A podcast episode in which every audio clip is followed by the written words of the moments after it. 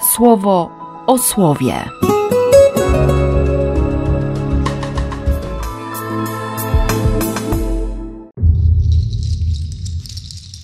szesnastego września, piątek. Ludzie, obudźcie się. Usłyszałem to wezwanie nawet nie w kontekście wiary w zmartwychwstanie Jezusa, bo, bo to jest dla mnie, myślę, że dla ciebie też, sprawa oczywista, nie podlegająca żadnej dyskusji.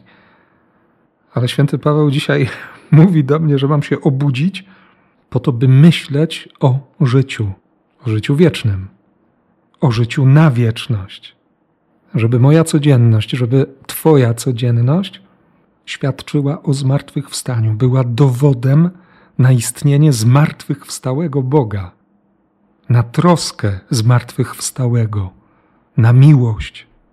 Mam się obudzić, a nie spać. Na szczęście dosłownie przed momentem wyszło słońce i, i wiem, że to jest też takie zewnętrzne wezwanie do tego, żeby, żeby dobrze wykorzystać ten dzień, żeby ci, z którymi się spotkam, ci, którzy mnie dzisiaj zobaczą, mieli prawo wiedzieć, że Bóg jest, że zmartwychwstanie jest faktem, że jest nadzieja. Właśnie w takim świecie, w tym świecie jest nadzieja, bo tę nadzieję odkryło dwunastu, jak dzisiaj napisze święty Łukasz, i dlatego razem z Jezusem szli, by głosić dobrą wiadomość o Bożym Królestwie, by być świadkami, by dzień w dzień być wiarygodnymi.